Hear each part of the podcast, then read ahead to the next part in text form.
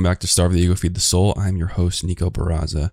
And this is the 25th episode of the podcast that I launched in March of 2021. And the podcast has not been monetized yet, although I put a ton of work into it every week. I mean, probably 10 to 20 hours a week just into recording episodes for you guys, cutting video, editing the podcast, getting it all produced.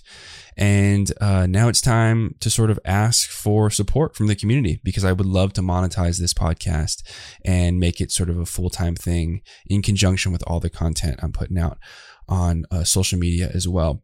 So I'm going to throw a link to a Donorbox site that directly feeds into the podcast and you can make one-time donations of any amount or you can subscribe to make a monthly donation to the show which I would really appreciate because it helps the show sustain itself it helps me sustain my work, putting in the 10 20 hours, if not more, a week into producing the show for you guys. I really want to put more time and effort into the podcast. Uh, so many people are getting stuff out of it, and I really appreciate all the love and support. And if you can, or you have the means to make a financial donation or a monthly donation, I highly appreciate that. It means the world. And also, if you're new here, and you haven't listened to a lot of episodes, I encourage you to listen to the past episodes. We have so many amazing guests on the show. I've had some brilliant conversations. I hope you really enjoy them. I hope you find meaning in the conversations that have been had. The other thing is if you haven't left a five star written review on Apple, that really also helps the show. So if you're not able to give back monetarily, that's another way you can help the show out. It takes two seconds. Pause it right now. Go to Apple click on review for the show, leave us five stars, write a little written synopsis about what episodes have resonated with you, what you think about the show, and also subscribe on Apple and subscribe on Spotify. That helps bring up the show ratings and really gets the show out there to more people's ears and eyes. And um, if you're not already communicating with me and interacting on Instagram. That's sort of the social media platform I use right now. Uh, my Instagram is at that Barraza boy. I'll throw a link in the description to that as well. Please follow me on Instagram, interact. Uh, if you share the show, if you share an episode, tag me in it. That really helps a lot too. So this week's guest is my friend Julian Gavilanes. Julian is an actor and artist who was born in the state of Washington, but now is based in New York City. And you might know Julian because he is very close with famous and kick-ass musician Allen Stone. The two have been best friends uh, since childhood, and they create a lot of content together. And that's how I first came across Julian, as I saw him in an Allen video, and I was like, this guy's hilarious. And then I started following him and he was posting some really deep, meaningful content interspersed with all the creative stuff he was doing. And so I sent out a message and we started to chat and really connected and started to chat about past relationships and, you know, um, sort of our goals as creatives. And, and it was just a really brilliant conversation. And so I was like, Hey, Julian, you should come on the show, man, and let's have a heart to heart conversation. And so there's no real, I would say, um, specific topic to this show, but it's a really good conversation between, you know, two men just getting to know each other and talking about relationships and trauma and um, working on your own shit, basically, which I can't think of a better person to chat with than, than Julian. He's very open. Uh, he has a lot of experience. Um, and he, he's also very open with sharing some stuff that he's done in his life that, you know, has worked or hasn't worked. And uh, he's obviously a very talented actor and creative. Um, but that's not the reason I had him on the show. I had him on the show because he's a, he's a good person and he's got some very deep ideas and he's able to share those with uh, other people, which I think is, is quite beneficial in today's day and age because a lot of times when we hear others share stories of, of triumph or of coming through trauma on the other end or of reevaluating how they behave in relationships or what they're looking for. I think it also like empowers us to search for that in our own lives and in, our own sort of loving relationships too. And I just want to thank Julian for coming on the show. It's a brilliant conversation. And without further ado, Julian Gavilanes.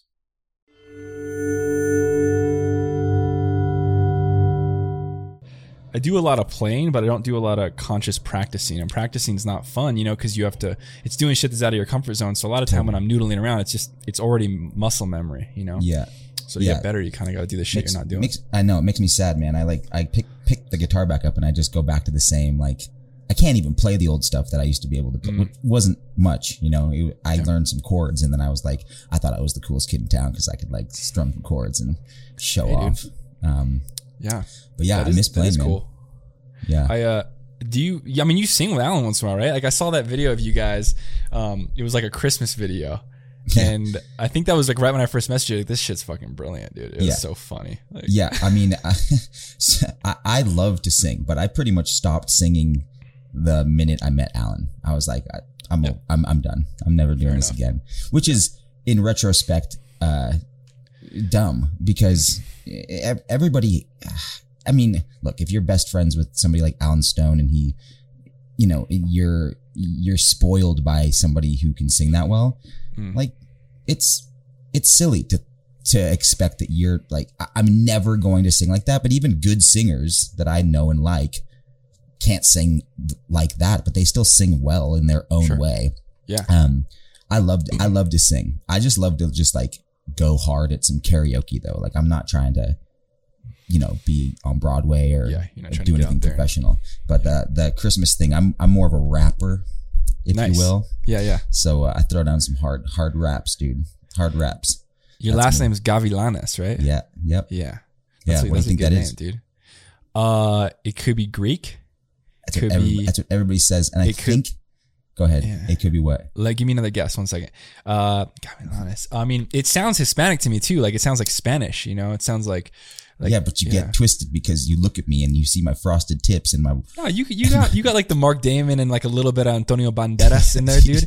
Mark You got- Damon, you, you got Matt Damon. Matt Damon. Sorry, I am Mark Damon, the second version of him. you're his like you're his bro. Mark Damon. I'm Fat Damon, is what Allen calls me.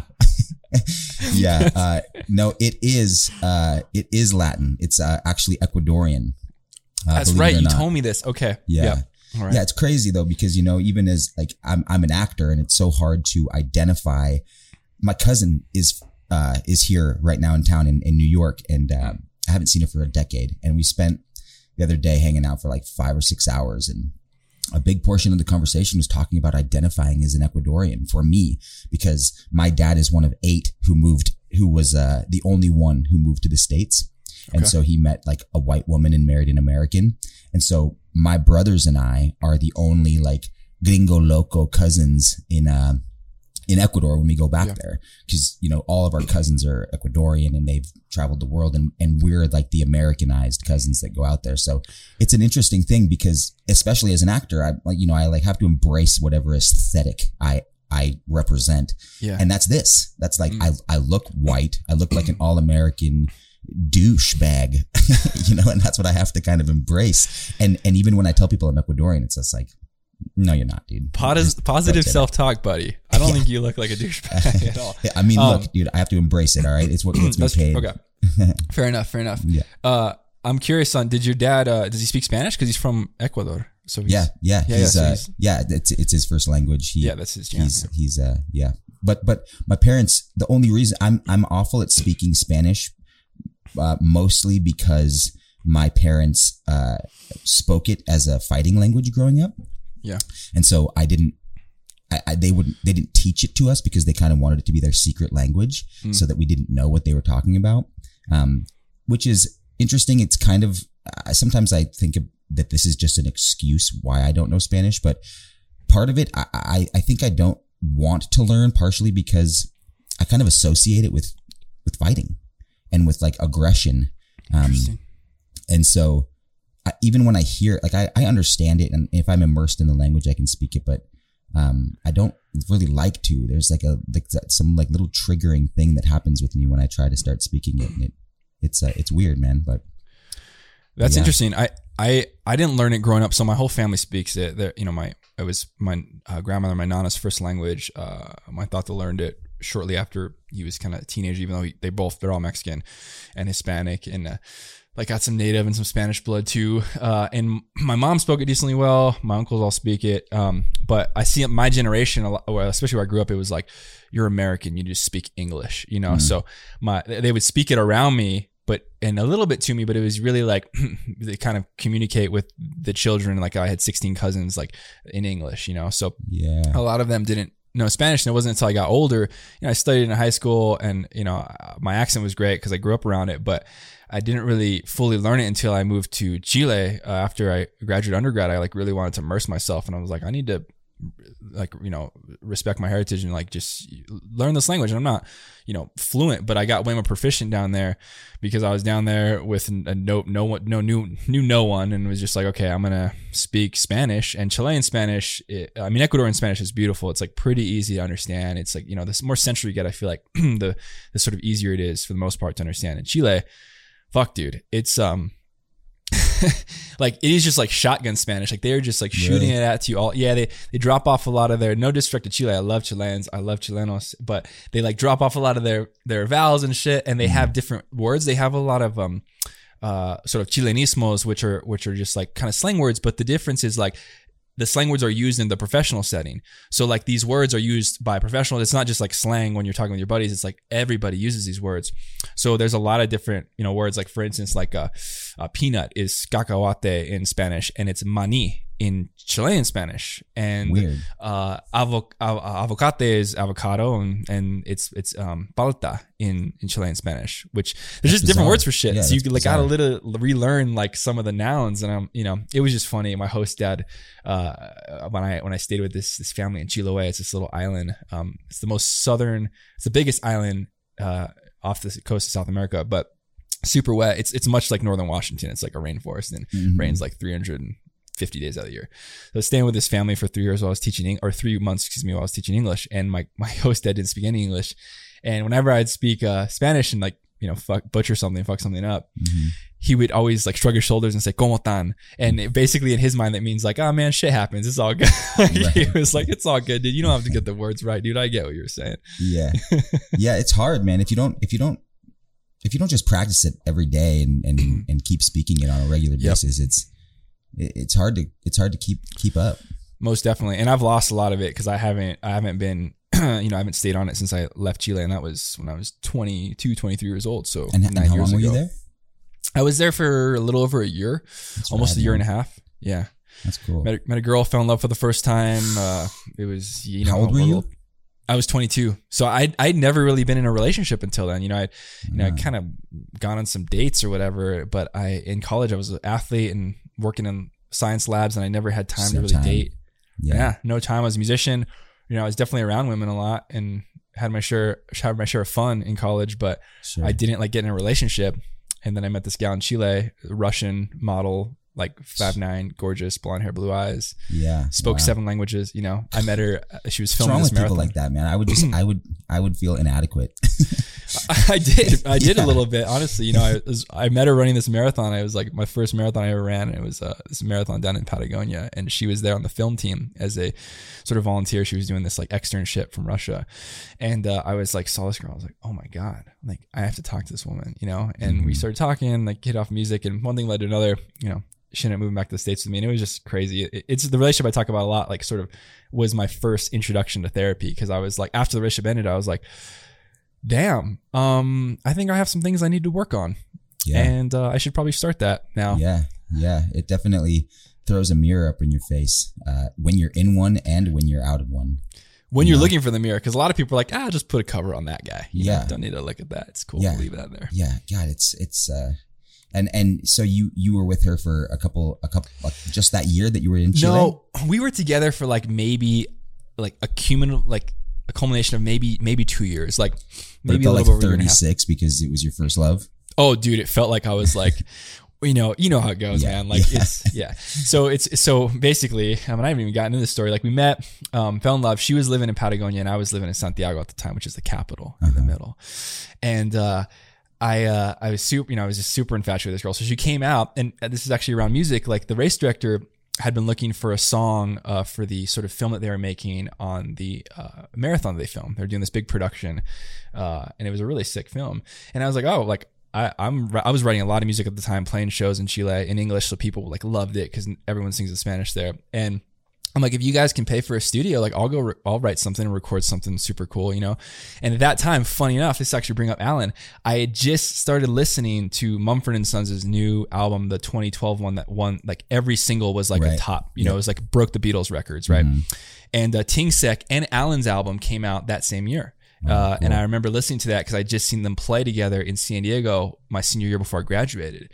And uh, I was listening to those albums and just super inspired by that music. And so I was writing a bunch of shit.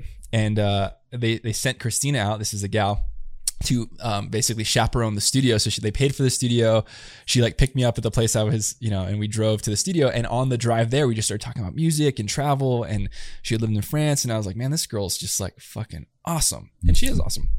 And you know, we kind of fell in lust. I would say, you know, I don't, Sure. I don't think it was love. Like we were just infatuated with each other, and um, you know, we were both children. I think. Like we, I, I thought I had everything figured out. Like it's funny when I was 22, if you'd ask me how much you know, I'd be like, oh, I know a lot. I've been reading all these self help books, and and now it's like the more I read, the more I say, yeah, I don't really know. I don't know anything. You don't yeah. really know anything. Yeah. Um. The Yeah. So we. know, the less you we- do. exactly. So we we traveled for three months in Chile, kind of stayed together, had no money, and then she flew back to Russia. I flew back to Arizona, and that was right when I was kind of getting the taste for like trying to pursue elite ultra running, you know, whatever that Mhm. was to me back then. And so I moved to Flagstaff, and uh, the only way we could sort of get her here was like I helped her basically write a bunch of grad app applications, and she was able to get an F1 or a J1 visa, which is a graduate student application or Mhm. visa hmm so she moved to Arizona from uh from Moscow where she was living Wow. and um yeah we stayed together for like another 8 months and then you know it was very volatile we both had our own trauma come, came Oh, out yeah. and just the same patterns that I had noticed in myself since I was a child came up and you know just uh yeah it was it was pretty painful at the time uh but man I- I'm so grateful for her and just the lessons I learned through that relationship and you know man. it allowed me to meet the next person who I, you know, coincidentally just like split up with in May of 2020. But that that love was even greater, and I learned even more from that relationship because of what I had learned from the first. You know, so it was like compounding. yeah. Um, and it's funny because like a lot of people when they get to be in their 30s, they've had a lot of relationships, and I've only really had two like like long ones. You know, I've kind of dated on and off, Mhm. but um, which is probably uh, like lower than most people, I'd say. But Yeah. Yeah, I've had three. Um and that's it. go. Yeah. You know? But like that's in, in my mind that they're they're so significant because, you know, the first was seven, the second was five, and the That's most long. recent was two. Um and two, but like, you know, two years in your thirties is more significant than seven years in your teens into your Yep. early twenties, right? Because Right. you know yourself more and uh, and then the middle one is just significant because it was long as well, and I was kind of figuring myself out. I'm, and I'm still figuring myself out, but Yeah. uh, you know, you you talk about relationships quite a bit through this platform, and Mm. I'm I'm curious. uh, Are, is is it something that that you're seeking? am I seeking a relationship? Yeah, Yeah. you are. I mean, yeah, I think I am, man. Yeah, it's Uh-huh. you know, and just I don't know. Like I go back and forth because there's always this thing where it's like, just work on yourself, and the person will come in your road, you know, or whatever, fall into your path. And I don't necessarily believe that anymore. You know, I think that the universe just exists and it really doesn't care what we're up to, and we kind of can control and impact our own sure. our own sort of lifeline. And not that like there's not greater spirit at play. I do believe in a sort of interconnectedness and a greater thing, like a, a greater power than us. But I, I think that like, yeah, I am like, I am consciously open. You know, I'm still healing from losing uh, my ex partner who, you know, I still love and I will always love. Uh, and, you know, she left the relationship. So it wasn't me. So I Which think was that which was how long ago? Sorry. uh, May of 2020 was when she Oh, left. oh, so right, right. You remember? I think like you know it's been a little bit over a year, and I'm still healing from that. You know, there's a lot of love there, and I'm still learning lessons. I, I consistently look back on, you know, things I did were good and things I did were bad. I'm trying to learn from both, and um, yeah. But I think I'm at the point now where I'm like, you know, I've been on some dates, and you know, just seeing what's out there. Um, I think the difficult thing with me is like, uh, I just I sort of know what I'm looking for. And I think sometimes I get in my own way where I have this list of things and I don't give people the opportunity Yeah. to develop to to sort of develop to show me those things where I'm just like immediately like, oh, this is a red flag and I'm out, you know? Mhm. And that's what I'm currently battling with. And uh, one of the things I speak about a lot is like, look, I don't have all the answers starting the show. I'm I'm certainly looking for them and I'm interested, you know? And yeah, but I guess to answer your question, I was long winded. I, I am, No, you know, open. yeah, but it's it's it's it's interesting. I I feel the opposite, and maybe I'm just saying that. I'm not really sure. I don't fully Okay. know what I want as far Mm. as that goes, but I do know that in my own independence, I am by far the best version of myself I've ever been. and that's not just this time around. It's every time that it's ever happened because Okay. I've been, I think, let's see, like a year and a half, two years, two years. So like five and a half year. I'm 35 and I've been single as an adult for five and a half years. Wow. Um, yeah, that's not very long. that's not very long. So I've spent the majority of my adult life in relationships. Yep. And, um, you know, I, and, and, and I, I loved every single one of those women. Um, and I was very, and I'm very grateful for each one of those experiences. And I have nothing bad to say about any of them. Um, in fact, good things, you know, about, Mm. about all of them. But, but I certainly feel like uh, on the opposite side of that relationship, I have discovered the version of myself that I like a lot more than I do when I'm in those relationships. And it's so, and it, and it, and it really kind of prevents me from wanting to be in another one because it scares the shit mm. out of me, man yeah. it scares me that like the next person because i don't know like you know there's and there's all these really incredible women around me all Yep. the time that like not that i'm dating or anything just like that are that that are around me that that i that i see and know and that i talk to and have you know just a relationship with platonically or whatever and and it's just like wow you might be epic for me you might be Yeah. perfect but i almost don't want to uh to hinder that Mm. that friendship and that yeah. bond by starting something with them and it, and it sucks and i think it comes from you know the examples that i had as a kid my parents got divorced really young and everything that i thought they represented was a was really a lie um, Sure. there was like a lot of infidelity and i've cheated and i've been cheated on and so Yeah. it's just like and honestly man like cheating is harder than being cheated on like in from my own experience Because you're sort of on yourself for yeah, you're the just mistake. you're you are just the the the committer of the crime. You know, you did the thing, so you if you're accountable, then you have to you know it hurts. sit It hurts that. a lot. Yeah. Um, rather than being like I'm a victim, you know, Right. you are the perpetrator.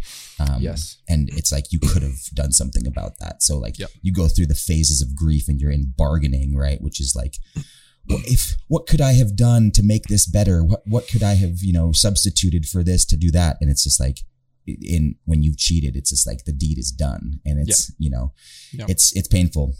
And and I don't Most know, man. Like I, you know, I, I find myself getting jealous. I find myself getting insecure. I find myself getting, um, you know, just so uncertain, so much more so than I already am as as a human being when I'm in a relationship and and and I think just because I'm such an extremist and I like and I and I want to give so much love and so much of myself uh, that I that I forget to pay it back to my to, to me and uh, I become less than and and Yeah. it's and it's really it's really hard and I'm and I'm and I'm learning this about myself much more now and it really kind of keeps me at a distance from wanting to get into any relationships seriously.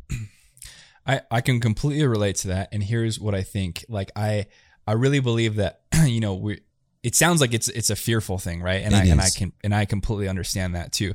Because I feel like in a truly healthy, you know, relationship that's that's sort of mutually beneficial for both parties and not always, you know, we always fall short, but in a in a healthy one that sort of, you know, is able to repair and maintain.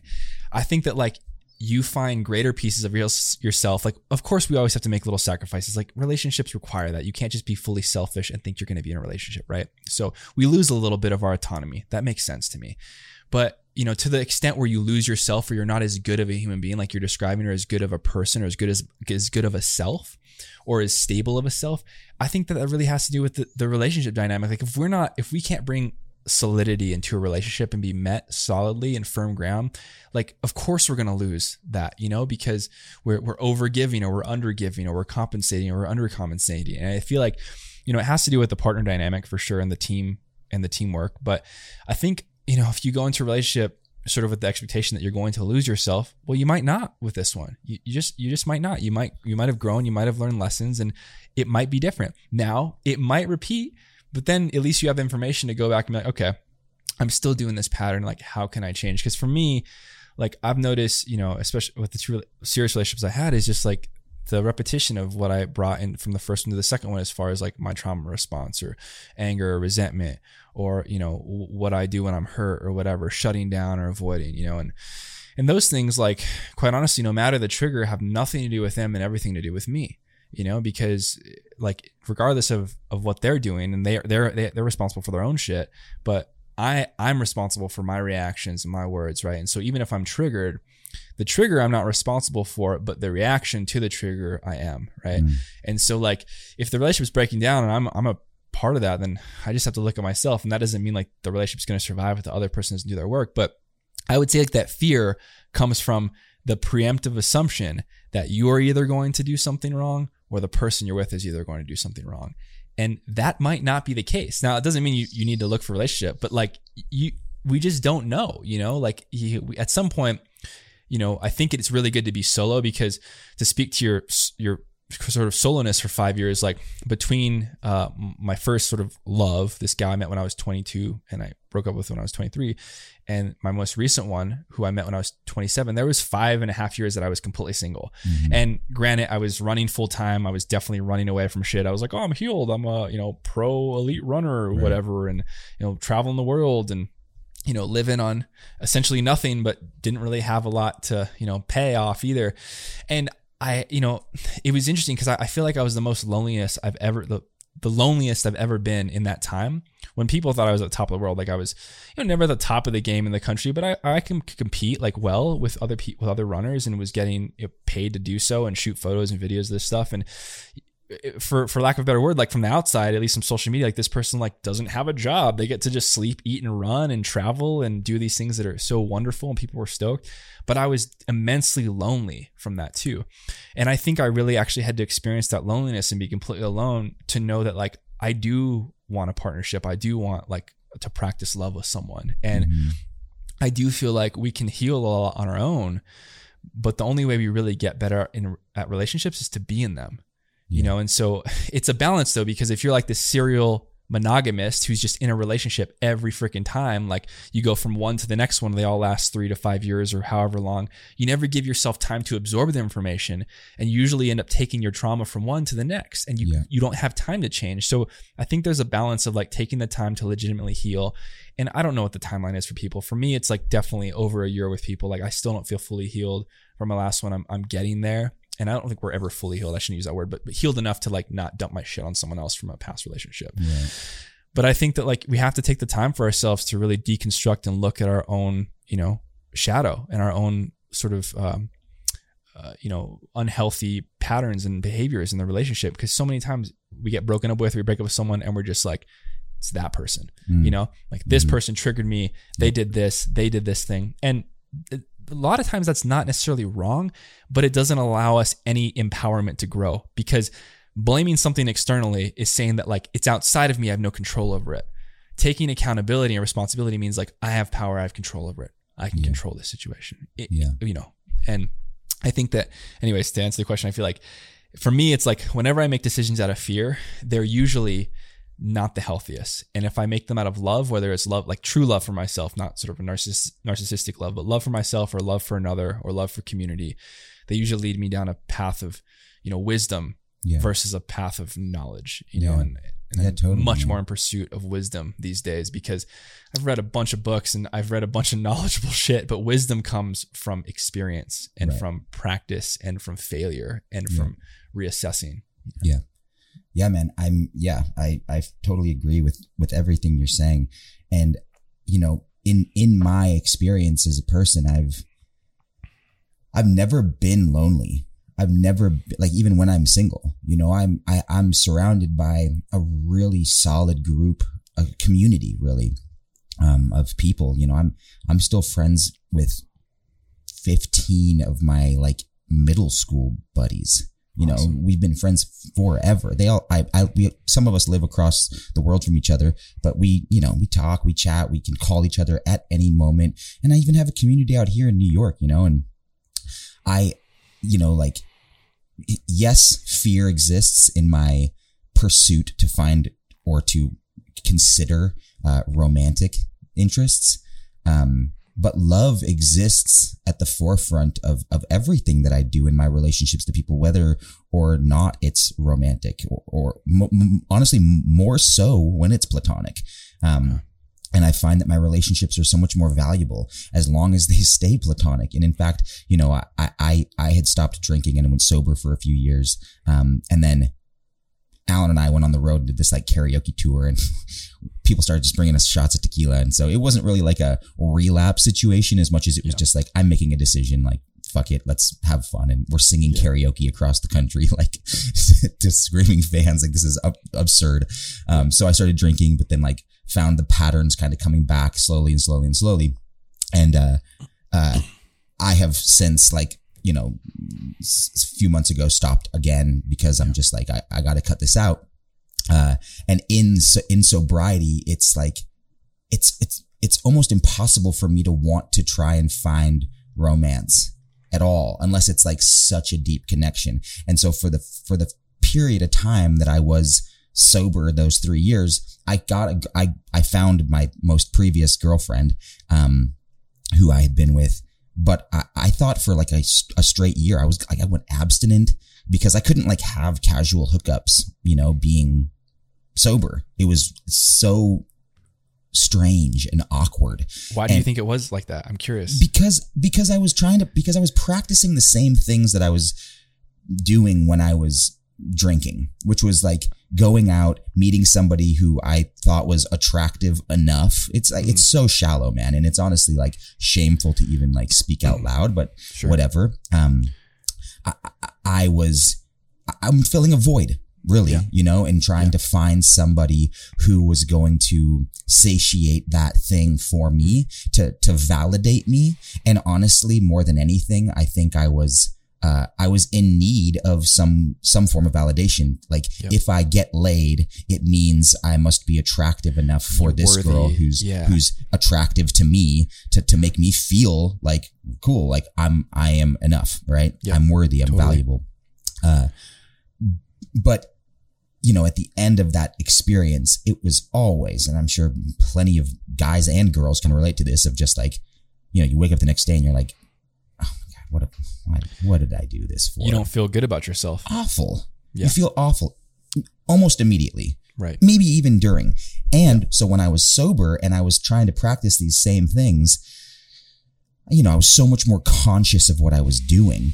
And because of that, I could kind of acknowledge that this is what's happening right now. I don't actually love you or really like you for that matter. You're a nice person. You're very beautiful. Um, you've been kind to me and there's no reason why I should like be disrespectful to you by any means. Mm. But I, but I have no interest in, in having a, a sexual experience with you right now. And I'm doing it. I'm literally in the middle of doing it and I'm looking down at you and I'm saying, I gotta stop.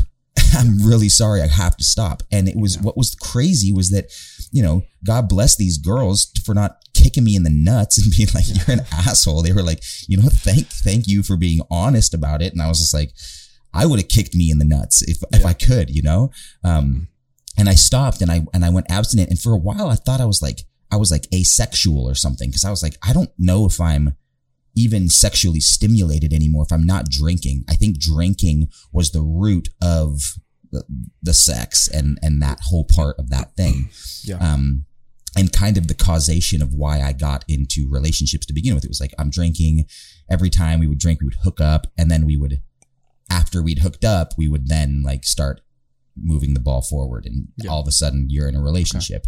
Um and so now, you know, being sober again, like I don't, I don't know, man. Like I, I'm certainly not out going on dates, like looking for anybody. Um, I, I fill that void in so many other ways. Like I substitute it with productivity. I substitute it if I need a friend, I call a friend, you know? Mhm. And there's plenty of girls that I'm like my best friend that I live here with, that I live with is a, a girlfriend that I've known since I was in sixth grade. Uh, and we've never been romantic at all. Never will be. It's not even a question. And and she's pretty. She's great. She's cool. Um, but ne- never. And I think that's like such a, so much more of a profound relationship than if like if I sleep with certain people, then I'm then I'm shooting myself in the foot. Um, Yes. And I just, I, I don't know, man. It, it, so I, I, it's, it's crazy and it scares me. Yeah, I really appreciate you sharing a lot, dude. It, it, it hits home. There's two things there that like just spark things in my mind. One is intimacy, and one is like casual sex. So let's start with casual sex, right? Casual sex, like I have no problem with it. We're, we're sexual beings. People have sexual sex drive. Like have fun, right? Do you? The thing with casual sex is, and this is why I've lost myself plenty of times in my life, and I'm and I'm changing this now, is that you know a lot of times someone will say that like yeah like it's casual sex as long as you're honest and upfront with each other and you know you, you can say hey like i'm not looking for anything you know but we can be friends and hook up have sex together have fun whatever. That's totally fine if two people can do that. The issue is when a person is using that to avoid or fill a void as you brought up right? And i found myself doing that again and again throughout my life looking for validation like um, you know filling a void through sex or uh, you know through sort of the pseudo intimacy through that. And it, it has always prevented me from building legitimate intimacy or being legitimately vulnerable right? Mhm. and uh, you know some of these people i slept with i don't like i don't see myself getting relationships with them right? So it's not as deep of a connection as with someone i would fall in love with like my past partner right and so now i'm at the point where it's like i still have a insanely high sex drive. Like that's just my sex drive. I, I know that. But um, i'm not hopefully as i build more resiliency and awareness that i'm not allowing it to control my thoughts and my actions. Like my consciousness controls it. Where you know like i again i still don't have a problem with casual sex but what is the purpose of engaging right? Are you getting like is it making you feel better? Is it making the other person you're having you know sleeping with feeling better? If both if both people are mutually benefiting fine go at it have fun like do you guys right? Like you don't have to be in a relationship to sleep with someone at all nor do you have to be in love with someone to sleep with someone. But knowing that like you know i want to build intimacy. I want to build a connection with with somebody whoever that is. You know I'm, I'm trying to put these pieces in play on the chessboard that set me up for being ready for whenever that does come in you know? Mhm. so that way i'm not just avoiding with it with drugs or with sex or whatever you know? Because a lot of times we we we look at things like drug addiction, alcohol addiction, or sex addiction, or something like that, or porn addiction, and those are things that like blatantly we were like, all right, you know, we got we got some problems here. But for me, like a lot of times, I would I would hide behind ath- athletics. Like I would just go out and run 140 miles a week and destroy my body because I was a you know elite runner and I was getting paid whatever to do this, and Mhm. and uh, I have a race in six months or whatever I'm training for. And I, you know, if I had an emotion, I wouldn't even deal with it. I'd just go on a long ass run and just nuke myself. Right. And that's the same thing. Like everything is probably healthy to an extent until we become infatuated with it and we're using it to fill a void instead of meeting that void.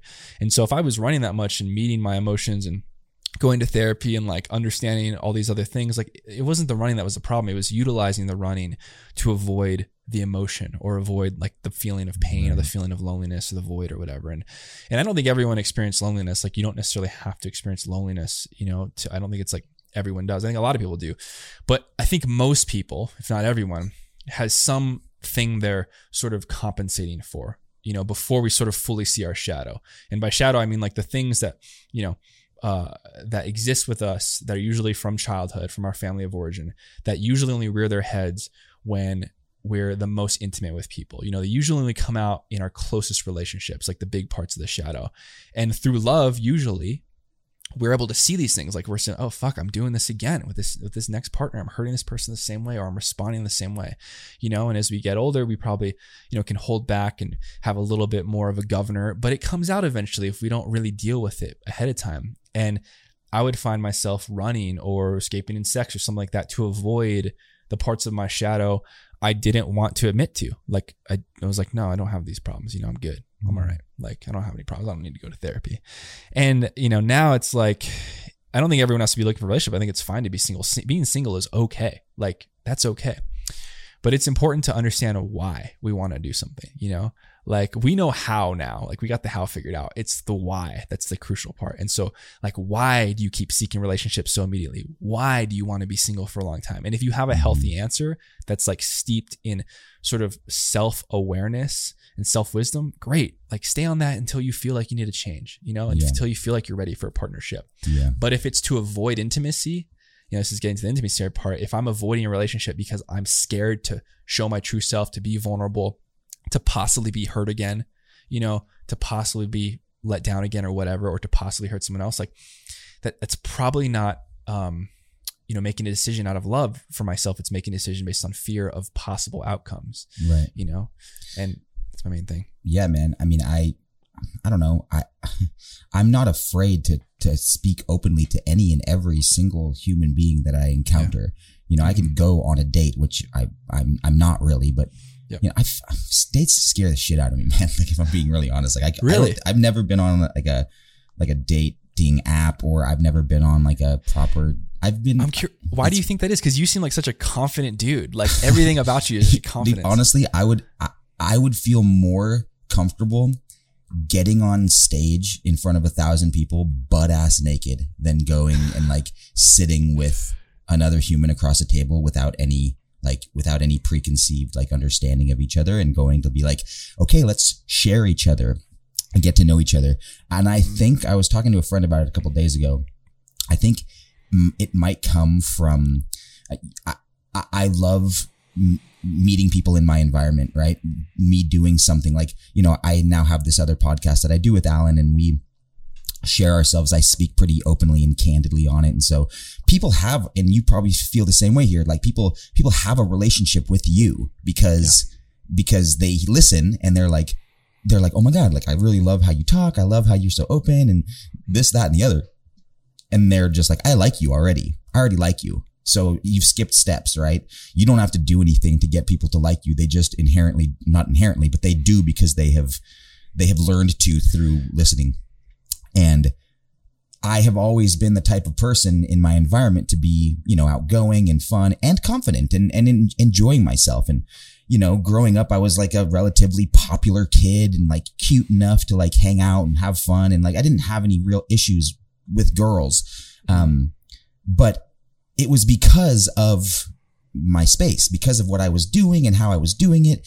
And so the idea of somebody coming in, like somebody coming in blind without knowing me, without seeing me in the space and being like, oh, that guy's, that guy over there is like dancing really hard at the wedding. He's, he looks like he's a fun time. I want to go talk to him.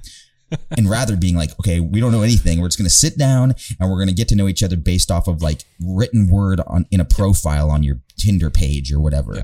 Like that scares the shit out of me. And it's maybe just an insecurity in like, mm. I don't know how to start from nowhere to somewhere. Like I have to have, I have to have some, some like, uh, there has to be something that exists before yeah as a reference to who I am for another person before I can feel like oh like you have to like me before I can start to like you I guess. I, I, was gonna ask do you think that has to do with like worthiness man? Because I feel like you know it's it's almost like you have to show someone you're like attractive or a badass in a situation before they think you're interesting enough to get to know? Yeah. Yeah man. I mean if you look at the patterns of my relationships previously you know, I was in two relationships where I felt like, I don't know if this is necessarily true or not, but I felt like these were two girls that like praised me and loved me. They were like, Oh my God, you're the greatest thing. I love you so much. Yeah. They learned to, to, to stop feeling that way after a certain period of time. Um, but my, my most recent girlfriend was almost the opposite of that, where I was like looking for somebody who was going to be kind of really brash and like wasn't going to praise me and was kind of going to be like a jerk almost to me that it was going to be like that wasn't going to find me impressive that wasn't going to think I was hot shit. And I cuz I wanted to feel you know like humbled by that. I wanted to have like humility in my relationship and not just feel like I'm the man like I can date hot chicks and stuff. Um but neither worked out for me you know? And it was just like I, I wasn't it, it wasn't it was it's somewhere in the middle of, of both of those things. I want somebody that's gonna love me and praise me but i also want somebody who's gonna not take my shit and like call me out on my bullshit and not be impressed by you know me. Um and they have to have and they have to kind of have a middle thing there but i don't know. I i'm i there is definitely a, a, a lack of worthiness in my life where i'm constantly trying. You said earlier like compensating. Um and I think there's certainly something that I'm trying to compensate for in my life. It's why I go to a, a party and feel like I need to be like the person to grab the microphone and sing. Like I have to be the first person to do something so that I can give people permission to do it. Even in like an acting class, for example, I'm the first guy to go up and people are like, oh my God, Julian's so confident. He's always like the first to go up. But in fact, it's like this defense mechanism because mm. I'd want to, I don't want there to be a bar set.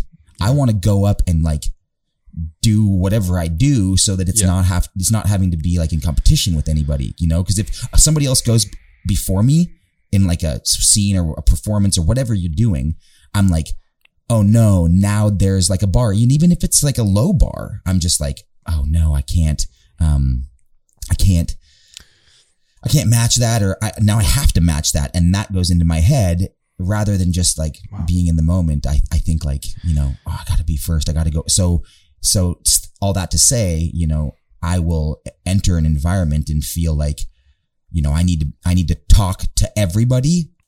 I need to tell them all who I am, express all of my flaws, weaknesses, insecurities, and shortcomings so that they don't have any ammunition against me to like make, make me feel bad later on. Like, I want to meet you and tell you all of my problems so that when you in, in inevitably start calling me out on my problems, I can be like, well, I told you so.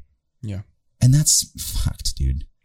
Yeah, I think I think the first part is okay, like telling someone about your problems preemptively. I think uh, Alain de Botton, I'm a huge fan of, talks about this. He's about telling people you're crazies. You know, he puts in quotes like like what like why you're hard to be with when you first start dating to let each other know. But that doesn't mean you can be apathetic about working on that shit when you're in a relationship. Like you tell people so you you can work on it consciously and, and not just try but do, right? Which is the main thing. It's when you said um like sort of the the idea of like how y- y- you know the first two relationships they like worshipped you and, and the third one w- was different. It was the opposite. It reminded me of this quote that um, vienna Pharaon, who is a client of mine mindful mft on instagram wrote. And i just want to read it because it's really interesting. It speaks to that. It's she says someone once told me that the best relationships are those where both people feel like the other person is just slightly out of their league. And i always smile thinking about that. And she follows that up with saying obviously best is subjective meaning that you know just uh, whatever healthy. But but i think it's an interesting concept because it's like you know, at some point we do want to have value and place value in our partner where it, it we are a prize and it is a prize and that keeps you sort of interested in, and sort of throwing like logs into the fire, which is what sustains a relationship. If you don't think the fire is worth it, you're you're probably gonna not throw logs in, or or if you're only focused around your own fire, you're probably like, oh, I don't give a shit about that mutual one, you know. And I think that there has to be a healthy balance of like, you know, just sort of I don't want to use the word worship, but like, you know, praising someone and then also being praised. And it's like, you know, I, I'm going to do an Instagram video in a couple days on the idea of like, it's the little things, meaning that like people think it's like the huge things that maintain a relationship, like the anniversaries or, you know, the honeymoon or the marriage or the wedding or these big cornerstones. And those things are important for sure. But the things that maintain relationships are the little things that happen day in and day out that often aren't glamorous and unsexy, or maybe they are sexy, but they're they're the little things that make people feel valued, make people feel loved, make people feel appreciated, make people feel like they're wanted, you know, and like they're respected. And a lot of us, if not most of us, we fall short on that a lot of times. And it's okay to fall short on it once in a while, but I think a lot of relationships really struggle because people stop throwing logs in the mutual fire. They hold them for their own, or they get mad when they don't get enough thrown in theirs, you know. And so they start, we start this dynamic of push and pull instead of congruently meeting each other. And I think when we when we do that enough, that brings fear into our lives. We're we're really afraid to get into dynamics of that again because we don't feel appreciated, or maybe we feel like someone's over giving to us and we feel like claustrophobic. A lot of people get that too Mm-hmm. you know and it's that shit will never change unless we work on our own awareness you know i think self-awareness by far looking at our own patterns our own childhood is the number one way to set yourself up in the best possible way to be ready for love and to practice love with someone mutually Yeah. you know? Because if we're just looking for the other person to be malleable and change and we're not doing the work on our end we're going to hit a roadblock at some point. You know, Totally. it's gonna it's going I to hurt. Mean, I find that there's so much catharsis in in my personal loneliness because as an artist, as somebody who who's trying to create, um, I don't know. I've never felt enc- I've felt encouraged, like be an artist, do do stuff, do art, but I've never felt, um, I've never felt like let let me like fuel that that creativity um in a, in another partner um it's always kind of been more self-motivated and that's not may, that might not be fair for me to say and, and if i listen back to this and like think about that but I feel like being alone has allowed me to really look inward and think about, you know, Yes. who I am and like be Mhm. introspective about what my wants and what my whys are for why I would want to be in a relationship or why I wouldn't want to be in one. And Yeah. I guess like just the inherent thing that I keep coming back to is just like, God, I feel like I- feel so fulfilled in myself because I've because I've spent so little time being alone because I haven't really been able to be uh, an introvert at any time in my life. You know, I've spent so much time just being like the guy Yeah. there that's doing the thing wherever that might be. And you know, I'm I'm really fortunate to have the community and the friends that I have and, and the relationships that I've had as well. But god damn, dude, there's so much beautiful quality and and like and new discoveries in in this version of me that has literally no interest like i like if uh, you know a girlfriend hits me up and is just like you're hot or whatever you know like Yeah. obviously those things feel good right like Yeah. to, to to get validated is great you know especially in a world like acting where i'm constantly demoralized and like auditioning every day and being rejected you know Yeah. you like you you you want to find validation everywhere you can because you're just like I'm, if i don't i'm just going to feel absolutely inadequate for the rest of my life because of the nature of the business that i'm in. But i feel so i feel so comfortable with myself for the first time really like genuinely. And, I, and i'm i'm kind of saying this out loud for the first time right now. Um and I think I think it's a big cause of of like sobriety as well as uh, just age and and being you know I'm, I turned 35 a month ago or something and I don't know. I I just you know I'm I'm gonna look back 10 years from now and be like you were such a dipshit. You had no idea what you were talking about.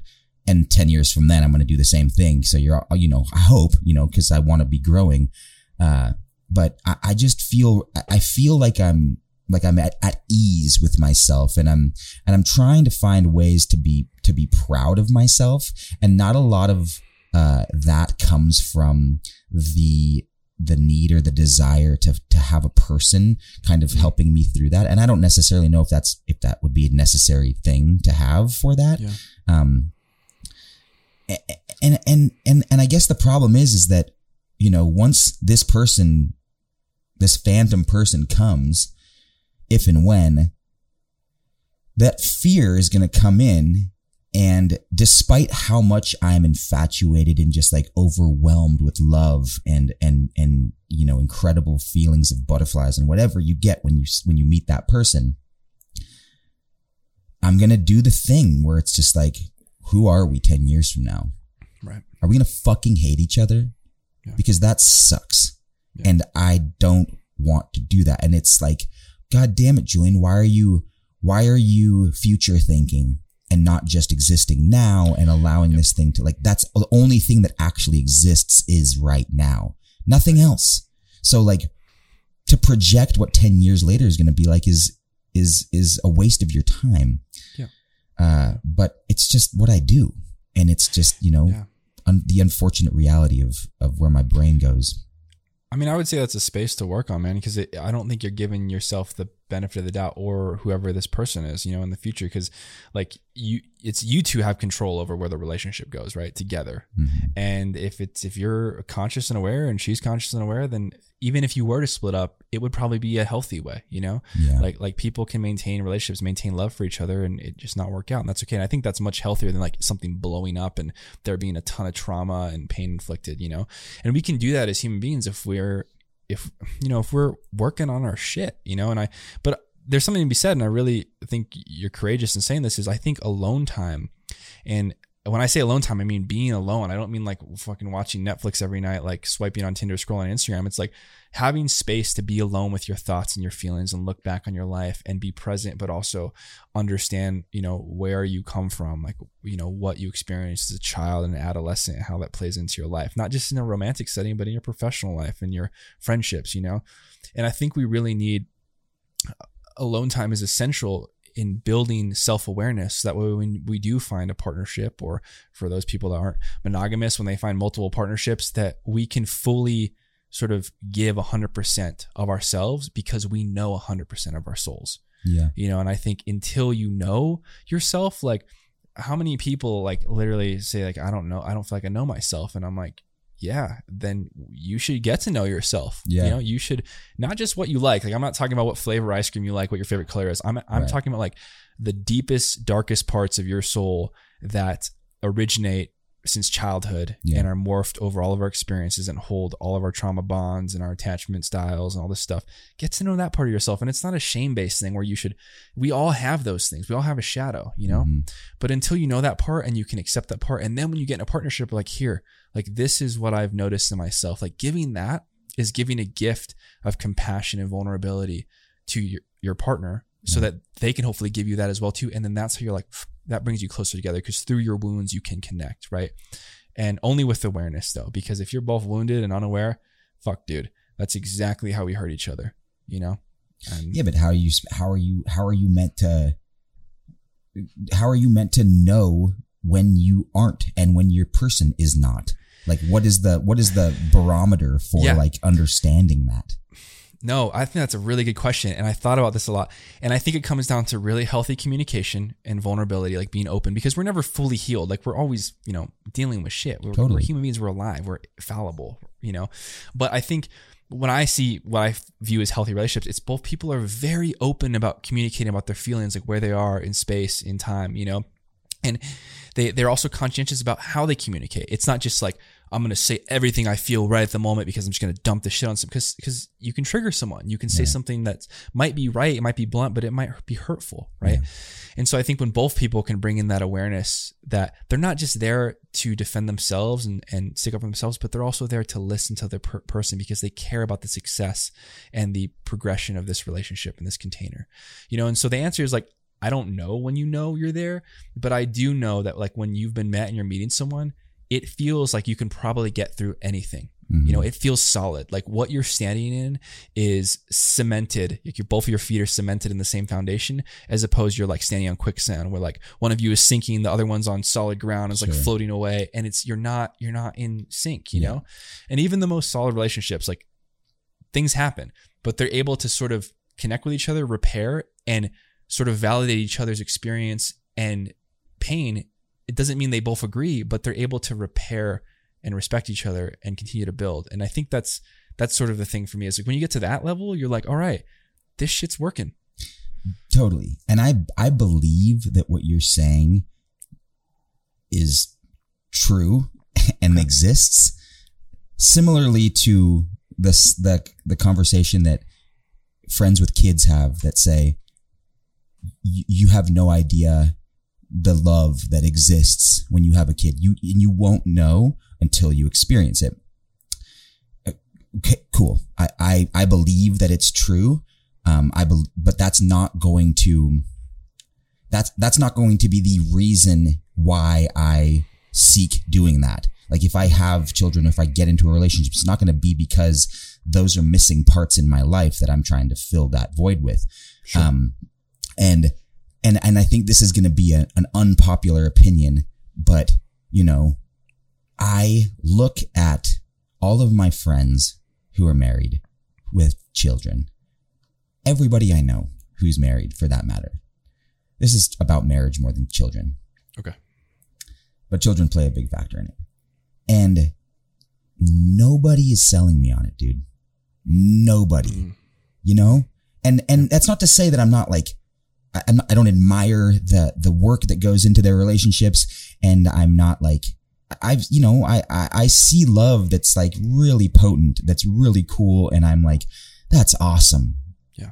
get but i that but i'm happy that that's awesome because the uh, the al- alternative side to what is awesome is fucking awful. And it and it looks harder than it needs to be if you don't if otherwise. And you know i i believe and this is where the unpopular opinions going to come in i believe that if i gave all of my friends parents who have been married for 20 to 40 plus years an out a mm-hmm. free out, just like with no consequences whatsoever, Yeah. I think they'd take it. Wow. And and again, I, Yeah.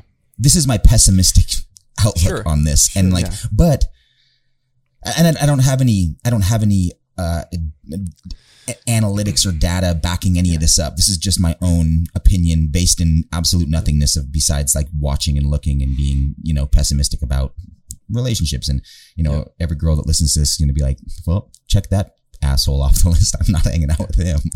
but, but I just, I don't know, man. And that's what scares me because it's just like, I, I don't, I don't see, I I'm not sold on it. And I just believe Yeah. that, you know, 30 years down the road, you're like, yes, love, God, cool, mm-hmm. like work, like that is so epic to be able to do that with somebody for that long. Like, you know, you see these, these, these little videos on Instagram of like people that are 90 years old that are just like holding hands and walking Yeah. down the beach and like laughing with each other. It's like, that's awesome. Like there are exceptions to every rule, of course, but, Of course. Yeah.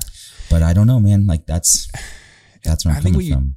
What you touch on julian is it's like our we live in a culture of like very traumatic relationships you know and i think our generation is a little different because our issues with contentment because we there's always something better hotter you know more emotionally available out there and we're, we're, it's hard for people to commit. But i think even if you look at people that are born in the 30s 40s 50s like a lot of them stayed in relationships that might not have been healthy because they did it for family dynamics or for societal pressure or for financial reasons or whatever. And so I think it's fair to say that like there's a lot of unhealthy uh, patterns in a lot of relationships, and so I think that's a fair assessment. I will say though, however, there's 7.7 billion people on this planet, and you and I maybe we're speaking of 50 to 100 relationships at most that we you know are draw, drawing our own sort of Right. anecdotal evidence from. But it's fair enough. I think it's a it's a fair assessment. I think where where I see like the the gap in it is like you know you're still assuming that like you're going to run into one of those relationships yourself and and who knows man like the alternative is to be alone and die alone and i think that as human beings i really don't think that's our autopilot. I don't think we're i think we're, we're community social based organism. And i don't know if we're necessarily all monogamous. I don't know if that's for everyone. I don't think it is. I think we're we, you know but i think as far as love goes as far as deep connection it really comes down to deep connection. I think we were made, we're designed for that I think that that's sort of the the stopgap separator from us and other species is that you know our consciousness and our soul is allows us to sort of blossom with another person or multiple people, and you know of course there there's unhealthy patterns in relationships. And I even look at my grandparents. They were married 68 years and they were both born in the 30s and man growing up with them there was a ton of trauma. Like my grandfather, you know, even when he was older, he would get angry, throw a cup, slam the door, mm-hmm. walk out the window, go to his trailer for two nights and play poker because he was angry at my grandmother. Right. She would she would be super passive aggressive. She would like nitpick him, you know, and I could see the unhealthy things. But at the end of the day, they were able to get back together, repair. You know, I don't know if there was ever legitimate apologies because they were both very prideful, but you know, they were able to make it work. And then when he passed away in 2012, you know, there's not a day that goes by that he's not on my grandmother's mind. You know, it's not to say you know she's 89 now. She you know possibly could fall in love again, get get uh, you know love someone else. But that bond with him, I think I don't think she would have sacrificed that for anything. Like I don't think she would have taken it out because she she has so many good memories from that. You know, so many, and she has painful memories too, for sure.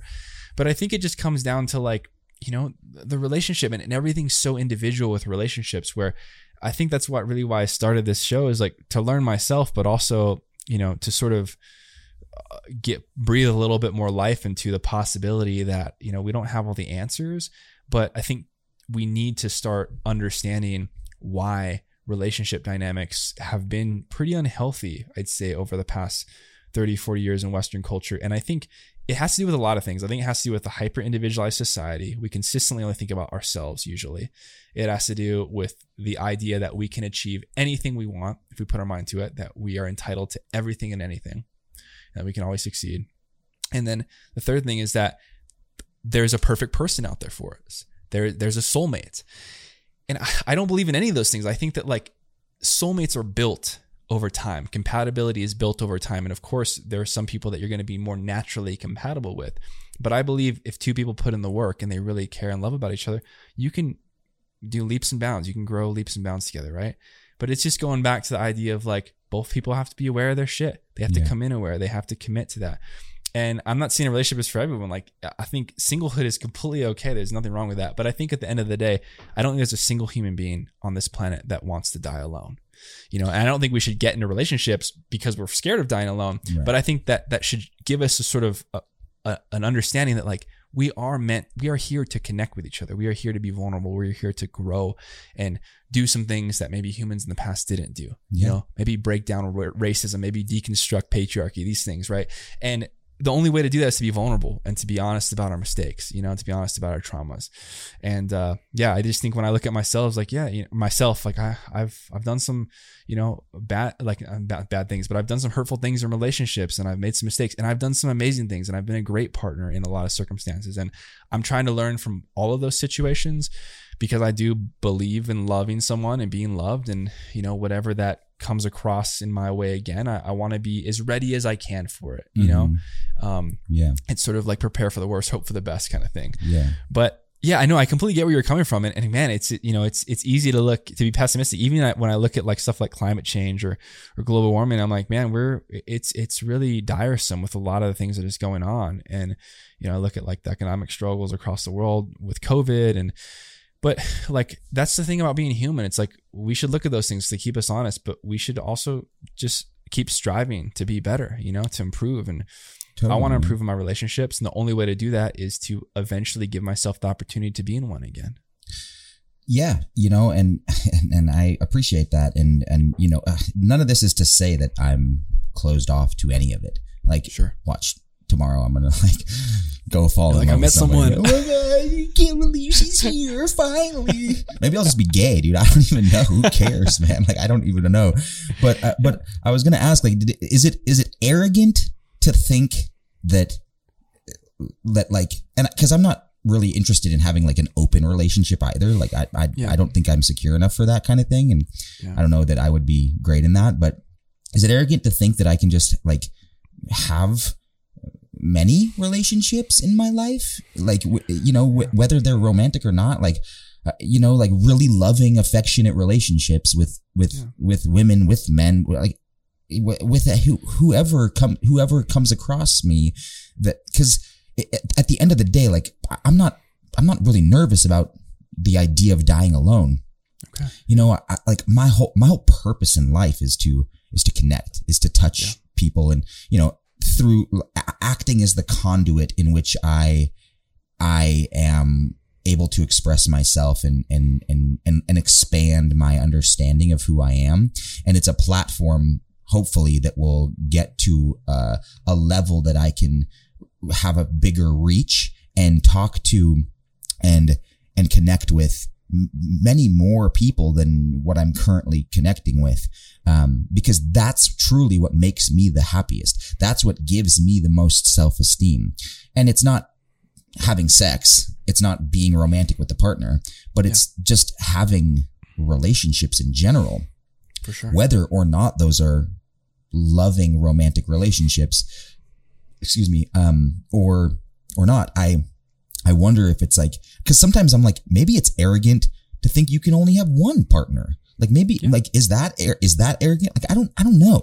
And and again i'm not closed off to anything but i think because i because i act and because that is like where my where my my like frontal lobe is is constantly positioned like moving towards this like this this uh this art form that that requires me to kind of like look farther than myself to understand myself a little bit more i i i'm constantly trying to discover a new narrative for not only myself but for like society and culture and, and mm. and how we can all operate in a different way. And even sometimes like how can i throw a a wrench into the situation to see if maybe like i don't know like trial and error like it might not work a million times but like maybe you know like ben franklin you know is just like trying things trying things trying things trying things trying again trying again failing trying again trying again like whew, what an idiot until he's a genius you know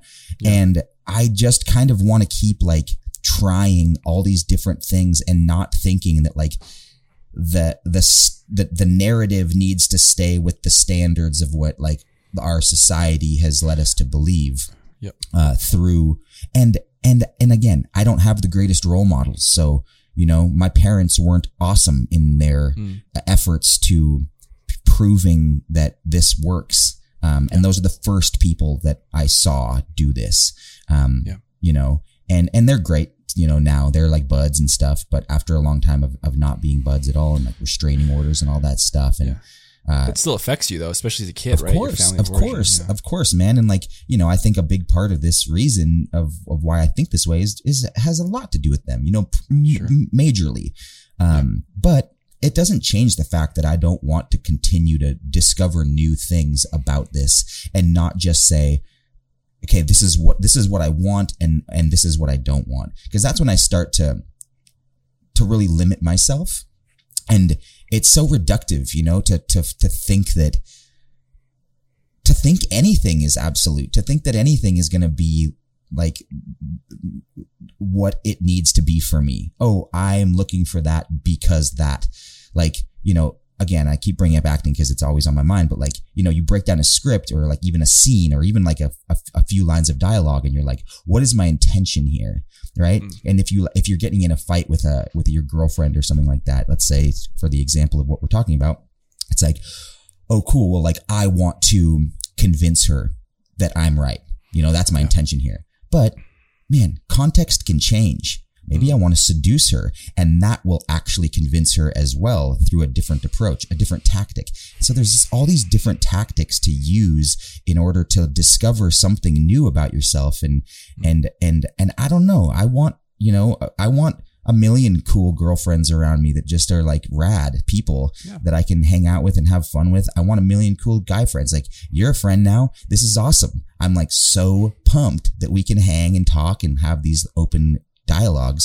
Um, but I just, I can't be certain of, of, of anything. And, and I know that sounds pessimistic through the conversation here, but you know, I'm, and, and I think a lot of it does have to do with fear, if I'm being real yeah. honest. I'm not trying to like sugarcoat this and be like, I'm an artist. And so this is how I think and feel. It's just like, you know, I'm, I'm a fucking, I'm scared. Yeah. I'm scared a lot eh, of times. Dude, I think it takes courage to admit that. And I also don't think you have to be anywhere you're not you not you're not currently are you know i think that like it's important to know where we are right and the biggest thing is in communicating that with others because there might be someone that falls in love with you and you're just not ready you know and that's okay too um, you know, I will say that like for me, like my past relationship, trying to force someone to do something or, or be someone they're not is super unhealthy, you know? So when we get into those patterns of like trying to control or trying to project or, you know, whatever, using excuses, it's like we, we're really losing like what connected us in the first place. And, you know, I think it's really important to be honest about where we are. You know, do we know ourselves? Like, are we looking for intimacy? Mm-hmm. You know, because mm-hmm. it sounds like you're looking for connection for sure, but maybe you're not looking for romantic intimacy on that level right now. You know, maybe you just don't need it right now. That's yeah, cool. I mean, I'm, not, opposed maybe, to it either, though. You know, like yeah, it's just like. Yeah, you're just you're just good whether whether you find or not, and I think that's super fine, man. And not everyone's like that, but you are, and some people are like you, and I think that's totally fine. Like we're not we're not all in the same box here, you know? Yeah. Like for me, for instance, like I have friends that have been in polyamorous relationships or are currently or mm-hmm. ethically non-monogamous relationships, ENM.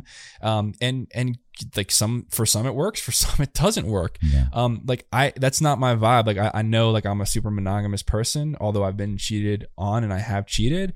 Um, like monogamy is just, you know, what, that's just what I want. Like I want yeah. a com- yeah. committed one partner and, but I don't judge others. I think like we can redefine what a healthy relationship looks like. I think the main thing, whether you're in a relationship with 70 people or one person, it's self awareness. And if mm-hmm. you have self awareness, you can bring that and give it as a gift to your partner or your partners or your friends or your family or your children or your dog or whatever, your mm-hmm. cat, you know, and be like, hey, you know this is why i get angry. This is what this is what you know and just and you can navigate it. And then if you're triggered or something you're like okay it's not this person's fault or their responsibility. I i know. I'm owning it you know? Yeah. and so i don't think a lot of the stuff i'm talking about is primarily just romantic relationships. It's just with anything. Like it's just you, you and I, you know, like, you know, a deep friendship that's developed, you know, one person could trigger the other, another person like shuts down or doesn't, you know, communicate with the person for two weeks. And, um, the, the, the person that, you know, did something doesn't know why, like, why does this person stop talking to me? And it's like, you know, that that's a breach of communication. Like, you know, we have to communicate, we have to open up, we have to be vulnerable. Totally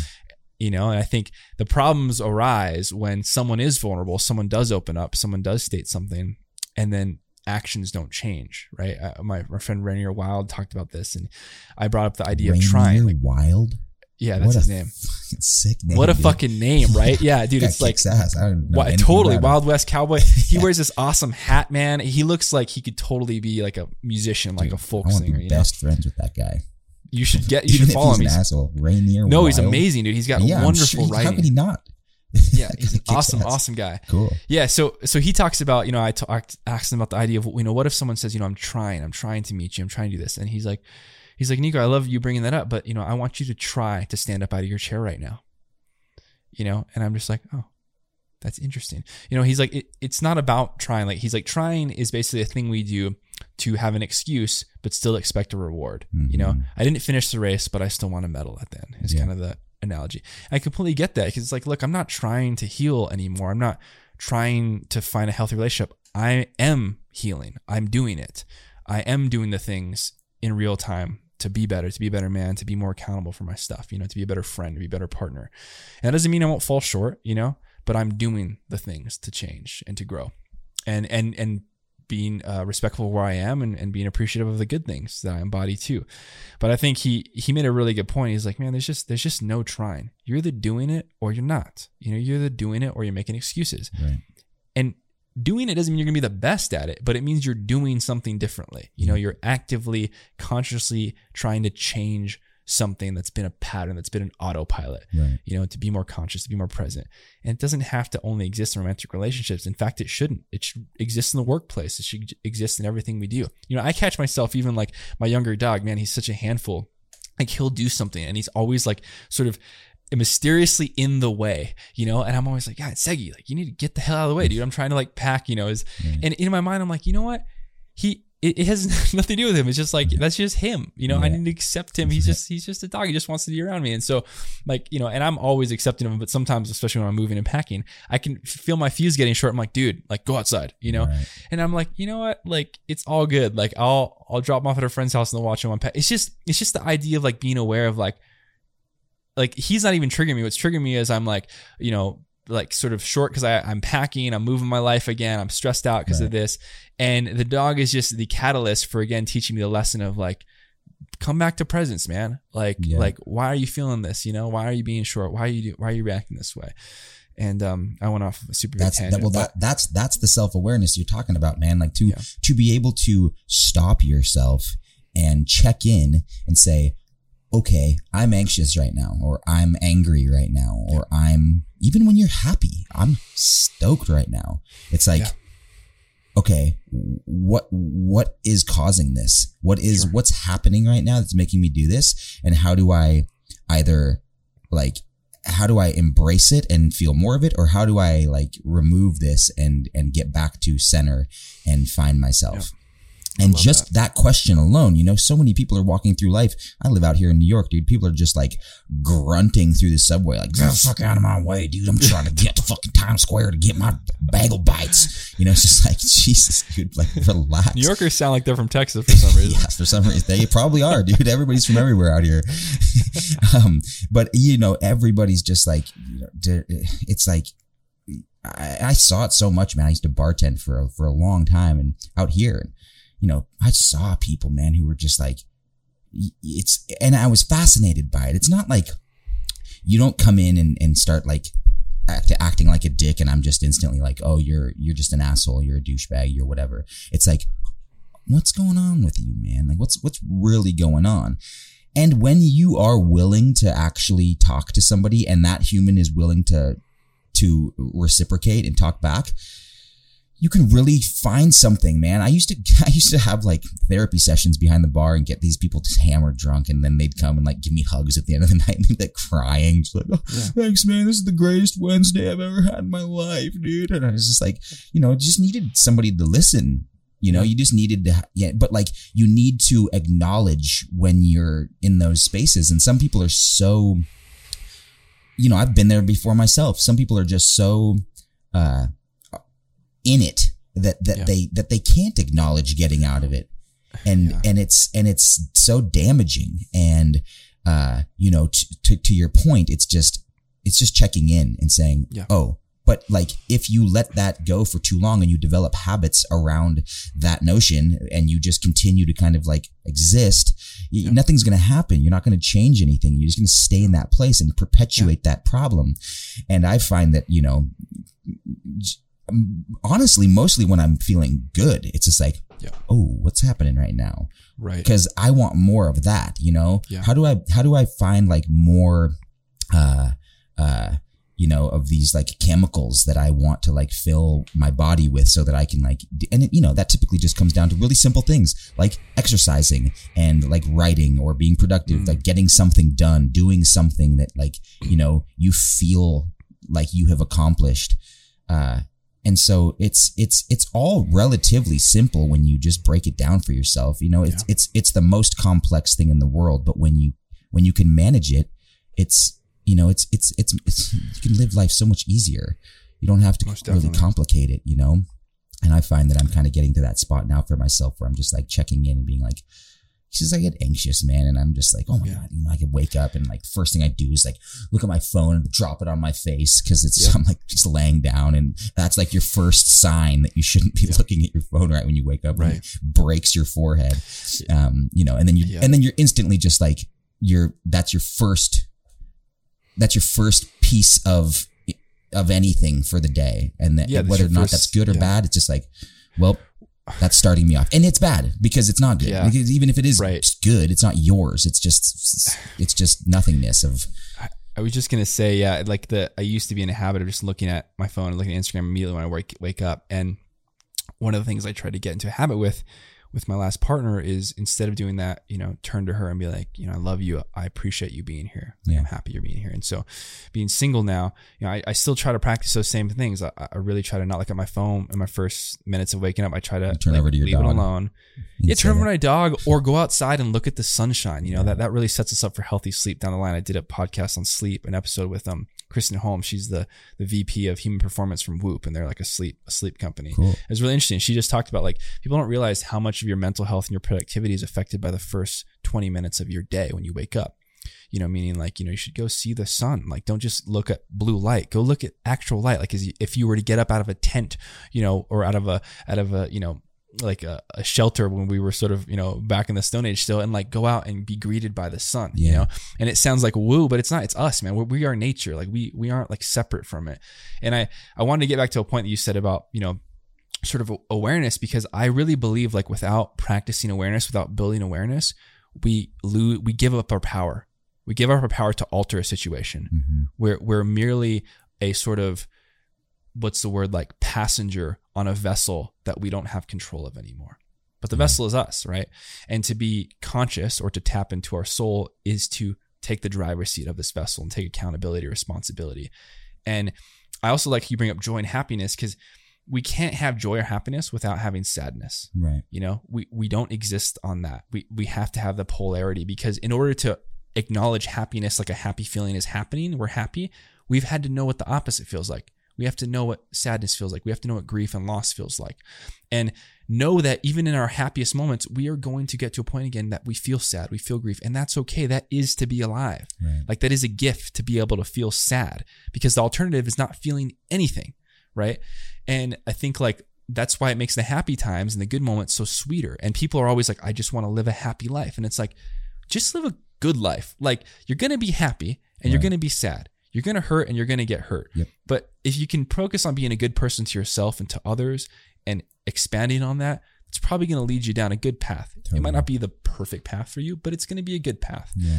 And you know, it's just I don't know. Like I used to always judge myself based on how happy I was feeling. You know, man, I'm feeling down again, or I'm feeling like lonely or depressed again, or something. And it's like, why don't I just let myself feel these things? Like other people are feeling this shit too, and it's okay. Yeah. There's nothing wrong with me. It's not. It's not wrong to feel sad, man. You know. It's just hard like- when you're in it, you know? It's it's It it's, is. it's really hard when you're in it to to really see beyond that thing. It is because Yeah. you're stuck in the storm. You're stuck in the cloud, and you're like, "There's no. I can't see the sun. I'm fucking gonna be stuck here for years." Yeah. You know. Yeah. And sometimes we are. Yeah. Um. Yeah.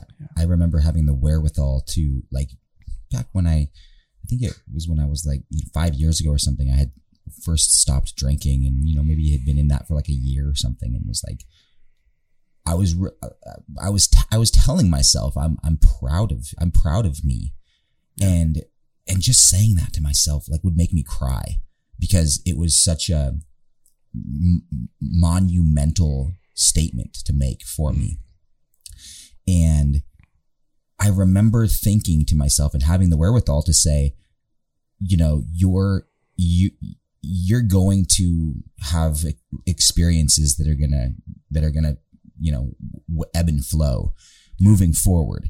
And so it's not going to feel like this all the time. You're not going to be pr- you're not just going to stay in this mode of being proud and happy and excited. But with that being said you have the ability to know how to get back to where you're currently at and god man, I like, I went through a real weird phase even recently, you know, just like post COVID, coming back to New York and being like, oh my God, man, like the whole world's reopened again. And like I developed this whole new business model for myself, doing all these different things. And now I'm back here and I'm kind of just like, like chasing the thing that I was really happy to kind of be away from yeah. when I got away from it and now I'm back here and I'm like, oh my God, like I feel like I've been missing out on something and I feel like I have to like get right back to it. And I, you know, I was just like, I was going through a really weird, kind of like depressive state. And I just had to remind myself, it was like, you have the capacity to get back to wherever it is you want to be to feel better. Yeah. But like, even once you get there, just continue to acknowledge that it's going to come up and come down, you know, like, and be cool with that because that's life. That is the gift of life, my friend. Like that is like death is the reminder that pain is part of life. Yeah. And so is joy. And you know, if we just look at the, the Taoist theory of yin and yang or Wu Wei, it's like the middle way. It's like there's darkness and light, and we we consistently associate light with being happy, but it's not always the thing. And I think that's why people are so scared of getting to know their shadow because it's painful. Right. Like we've had enough pain, we don't want any more pain. It's like no, like it's worth it because in order to get to know your shadow fully, you can experience the full capacity of joy too because it's like in order for something to exist, nothing has to exist as well. Mm-hmm. You know, mm-hmm. there's like this theory of relativity with with everything, and I believe that's that's really true. Like it holds true to most of the things in our sort of reality in our world. Um, but I will say that I, I want to ask you a question before we go here, and I want I want to know where people can find you to talk about your podcast and, and your social media, so people can go connect with you. But um, like, what is one thing right now, being single and and working on being an actor and being in New York City and pursuing your dreams and your goals? Like, how are you working on yourself right now? And what are some things you might share with other people that have impacted you based on where you currently are versus maybe where you were, you know, two or three, four, five years ago? Mm-hmm. Um, I mean, I don't want to answer this with, like from any like surface level place, so we'll see where I land with it. But I think just first and foremost, uh, sobriety for me has been humongous. Um, yeah. you know, I, I, I was really, um, I don't know, man, alcohol is like such a depressive and, and for everybody, you know, like we're doing, when you really, when you really kind of pull back and, and, and ask yourself, like, what, why am I having this drink right now? Like, what is this really for? You know, it is poison. You know, we're like, yep. we stigmatize smoking weed or like doing mushrooms or acid, but like right. we totally celebrate drinking and it's like so much fucking worse for you. Um, but it's acceptable. And so, you know, nobody, nobody cares and everybody does it. And so, and that's not to say that I'm like over here just doing, doing acid and mushrooms or anything at all. But, uh, you know, sobriety has been really helpful for me to, to really get clarity and to really kind of like open up my, uh, my, my brain to kind of what what it is that I want to do, spending time by myself, um, to not do anything other than, uh, write, journal, um, write scripts. Um, it's so, it's, it's so cathartic for me to, to put my thoughts on paper and to write stuff out. Um, to, to, to, when I spend time with myself, it's like, sometimes it's like, oh, like last night even I had this, this moment where I had a friend that had invited me to come out and I really kind of was like, you should like live in the moment, go hang out, go hang out with them. Like they're hanging out right now, like dancing and partying and doing fun things. And I had no interest in partying, but I just kind of felt like, oh, I should like, I should go live, you know, like just go mm. hang out and be around new people and stuff. And I made the decision to just come home and, and, and work. And it's, you know, my work isn't, isn't work that's like, I'm going to come home and, and like crunch numbers and like, you know, figure out the, the, the analytical nonsense of whatever the fuck people are doing in the world. I, don't, I don't even know. I don't even know what people are doing. Um, but uh, you know, I came home and I and I worked on like this script that I'm that I'm building a pitch deck for that I'm trying to like get put into production and um you know, exercise is always a surefire way for me to feel better about myself. I have myself, and, and, honestly, man, like it all comes down to to sobriety for me because it allows me to book out my morning. Somebody told me a long time ago, he was just like, you know, the best thing I ever did for myself was just book out book out my mornings. Um, yeah. meaning like if you have something to get up for every single morning, whether or not that's just like doing five push-ups out of right out of bed, or whether that's like journaling or just like your morning meditation or a breathing exercise or any like whatever it is big or small just do just commit doing that dedicate every single morning to doing that and it will significantly change the approach to how you live your your nights. And then you get home and you're like okay well like i promised myself that i was going to meditate in the morning so like if that's a commitment i made then i'm going to stay disciplined and i'm going to do that. Yeah. um so so you know booking out my mornings has been really helpful. And and honestly, man, I, I think just like really, I've had a lot of time, you know, in COVID and post with Allen and without in Washington state and in New York to kind of really like reflect on what it is that I want as, as an, as an artist and as, and as myself, as Julian, um, as a, as a brother, as a son, as a friend. Um, and, and more than anything, you know, it's just like continuing to write about that stuff and, and kind of like, spend time calling friends, you know, take, I, I had like a five and a half hour call with a friend the other day and it was so good. It, it was awesome. like, it was like, that was five and a half hours. Felt like 12 minutes, dude. Yeah. Um, you know, just like taking the time to like stop and slow down and, uh, and, and to just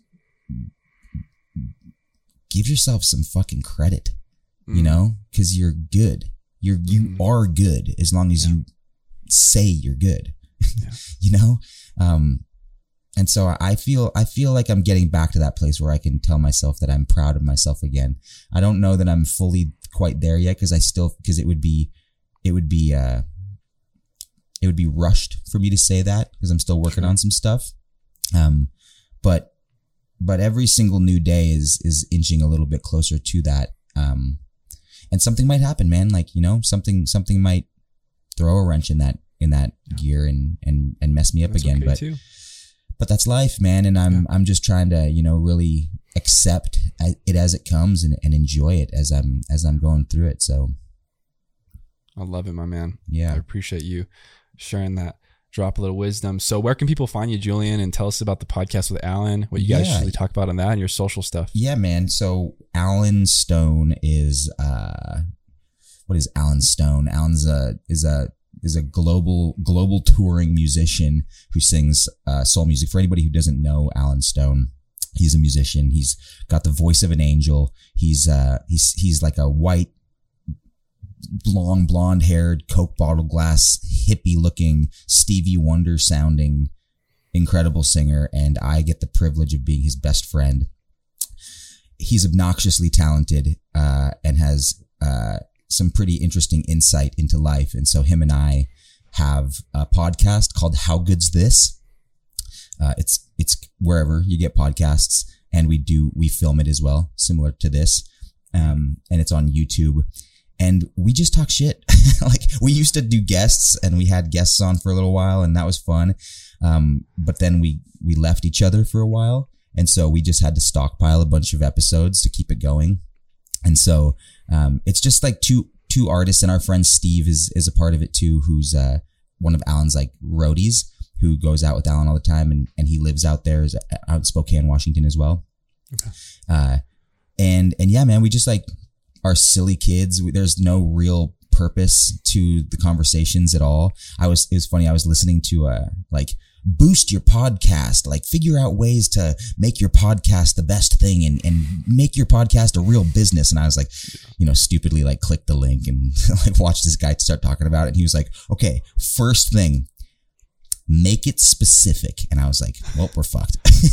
nothing specific about our podcast at all. Like every single time we get on, we're just like, so let's start and then we just go you know? But it's always the best man. And it just allows us to catch up. It allows us to talk. And it and it really you know the, the power of conversation is so important now in this in this time you know yes. in 2021 where we're all just so such slaves to our devices and you know we've like forgotten how to talk and communicate. And i think it's such a, a such a an awesome opportunity for us to just like practice being humans you know? Mm um, mm-hmm. so you know, we say a lot of dumb shit, but you know, sometimes we throw in some pepper in some little, uh, yeah. nice little snippets of some some fun stuff in there, you know. And most yeah, of the time, I've we're just laughing clips. at each other. So, uh, so yeah, it's called How Good's This, uh, and uh, and yeah, otherwise, I'm just like you know on social media that I want to not be on. Yeah. Um, yeah.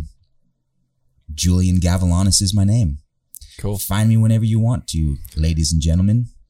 I will throw the links to all that stuff in the show notes. Um, I'll toss Allen's music in there just in case. Uh, hopefully, if you you should know who Allen Stone is, the guy belts. Um, he has an absolute absolute talent, and Julian is extremely talented in his own right too. So go follow him, check out their podcasts. Uh, I'm sure Julian's more than open if you reach out to him and you want to chat more about anything he said. You should do that too. Um, but dude, Julian, thank you so much, my man, for coming on. It's been wonderful to talk to you, to see your face you are shimmering. You look like you are in a good spot out there in New York, and it's wonderful to see that, my man. Yeah, likewise, dude. Thanks, Nico. I really appreciate you having me on, dude. This was super fun. Important for people to do this more often. I agree, my brother. Awesome, exactly. Dude. Thanks for having me, dude.